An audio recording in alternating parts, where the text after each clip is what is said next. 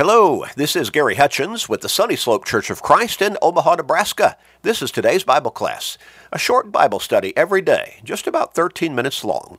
Something you can listen to on the way to work or the way home from work, or maybe during break time at the, on, uh, at the job, or maybe during lunch hour, or maybe just taking a little bit of a break from your chores around the house. But whatever the case, doesn't take long to spend this time and get into God's Word in a rather deep and detailed way, and yet we're looking at matters that really pertain to us in our spiritual lives.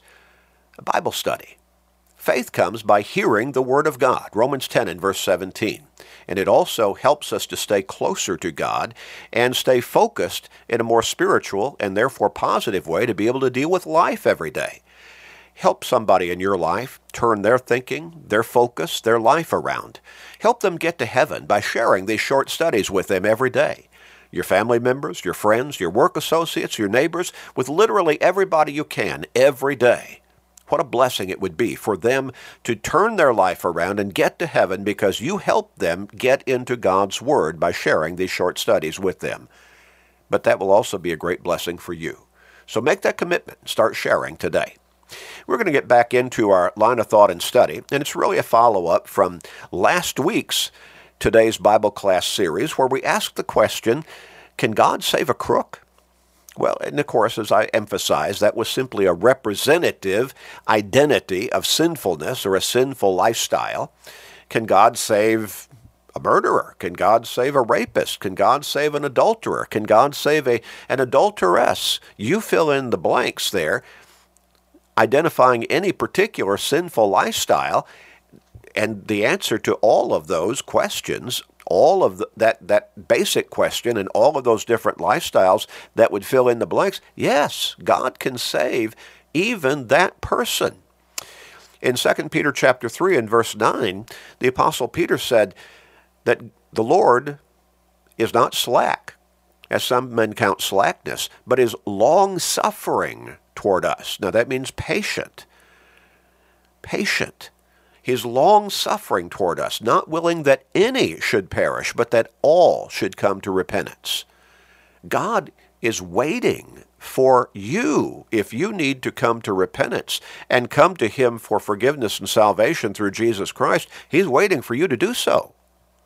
He's giving you time while you're still alive in this world. But the very next verse says, But and there's a transition word there.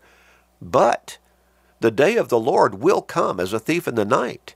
And then it talks about how that day of judgment will be cataclysmic for people who are still living in sinfulness, in unfaithfulness to God, in disobedience before Him.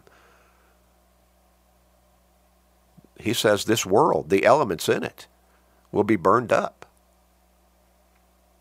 everyone will be called to give account for the way they have lived their lives physically in this world.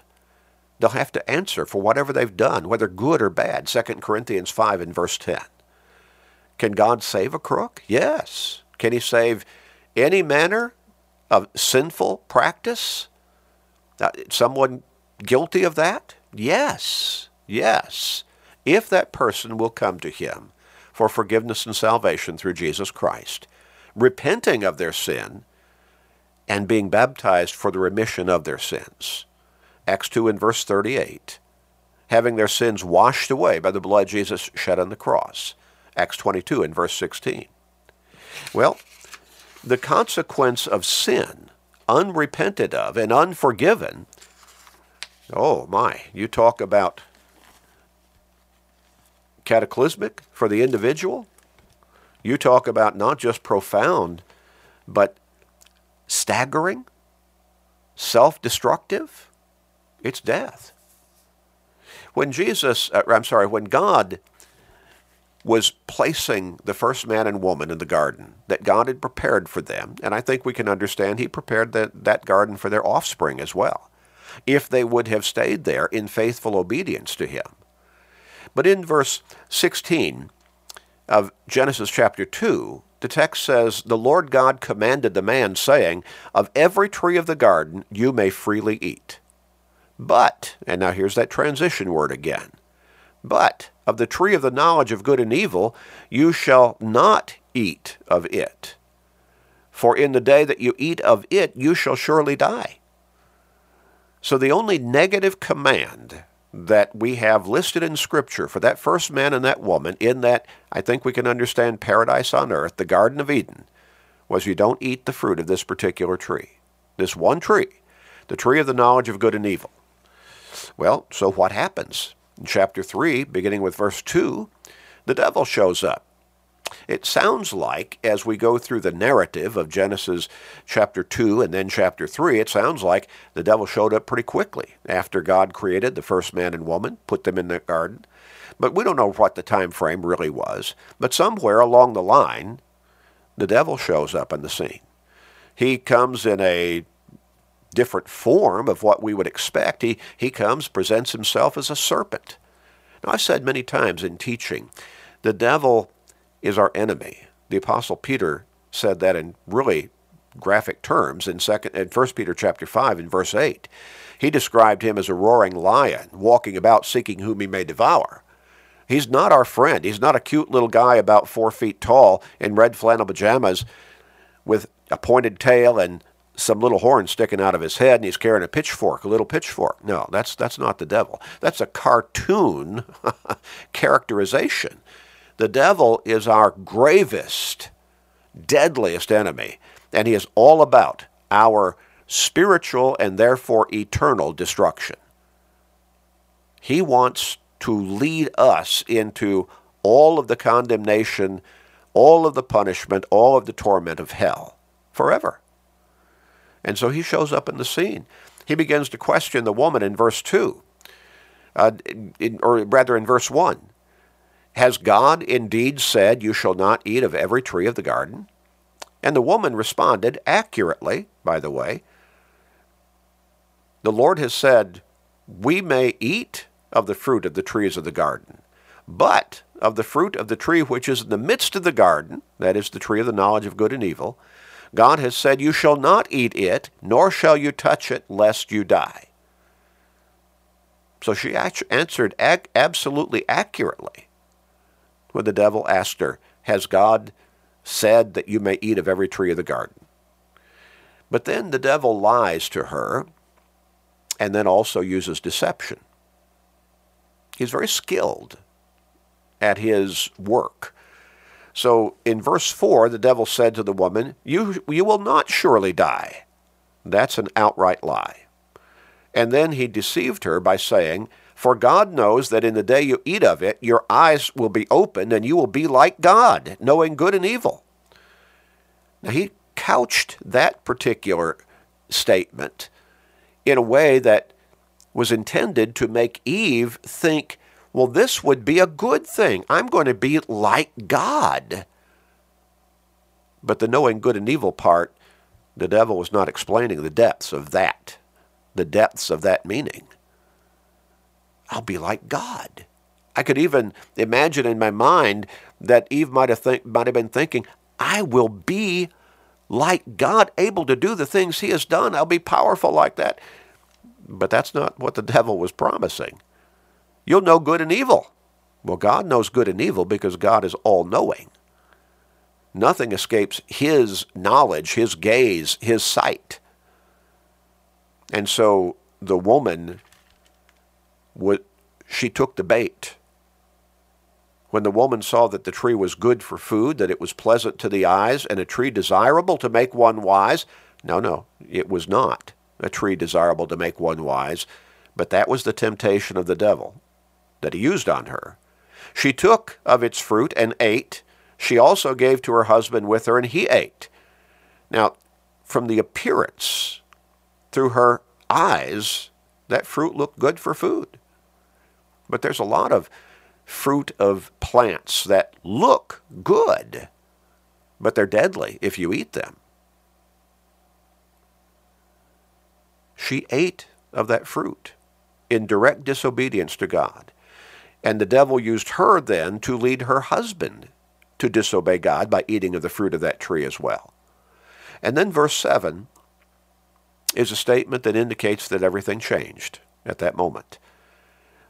The eyes of both of them were open, and they knew that they were naked, and they sewed fig leaves together and made themselves coverings. Well, everything changed, you see. They had been naked before they ate of that fruit, but they saw absolutely no problem with that. They did not seem unusual, did not seem out of line at all. Why? Because they were innocent. They were sinless. But when they directly disobeyed God and ate that fruit, oh yeah, all of a sudden they knew good from evil because they had become evil. They had become sinners. And now they were ashamed. And they fashioned some coverings out of fig leaves and covered them, their nakedness. And they were ashamed and hid themselves from God when they heard him walking in the garden. And they began the, began the blame game when God asked them what they had done. Adam blamed Eve. Eve blamed the serpent. But now they were sinners. And now God began to pronounce judgment upon them. Now, what did God say? In the day you eat thereof, you shall surely die. In Isaiah chapter 59 and verse 2, we read this your iniquities have separated you from your God, and your sins have hidden his face from you, so that he will not hear. Sin, sinful lifestyle, separates us from God. And that's spiritual death. But when you look later in the third, uh, third chapter of Genesis, you find that God expelled the man and the woman from the garden. In verse 22, the Lord God said, Behold, the man has become like one of us to know good and evil. But that was not a positive thing, because he was now, the mankind had become a sinner. And now, lest he put out his hand and take also of the tree of life and eat and live forever. So God was saying, I cannot continue to bless him with the ability to eat of this particular tree, the tree of life, and the fruit of that tree blessing him with eternal life in this world. So therefore, the Lord God sent him out of the Garden of Eden to till the ground from which he was taken. Other judgments were pronounced upon the man and the woman by God as a result of their sin now. They were sinners, and now they were going to bear the consequence of sin. And they brought the reality of sin into the conscience of mankind. Romans 5 and verse 12. Well, but could God save the sinner? Yes, we answered that emphatically. God can save a crook. He can save any sinner who comes to him for forgiveness and salvation through Jesus Christ. We'll look at this more deeply next time. Let's pray. Father, Please forgive us of our sins. We struggle to stay faithful and righteous before you. Thank you for being patient with us and so gracious to forgive us our sins as we come to you for forgiveness through Jesus Christ. Please continue to extend your patience and grace to us. In Jesus' name, amen.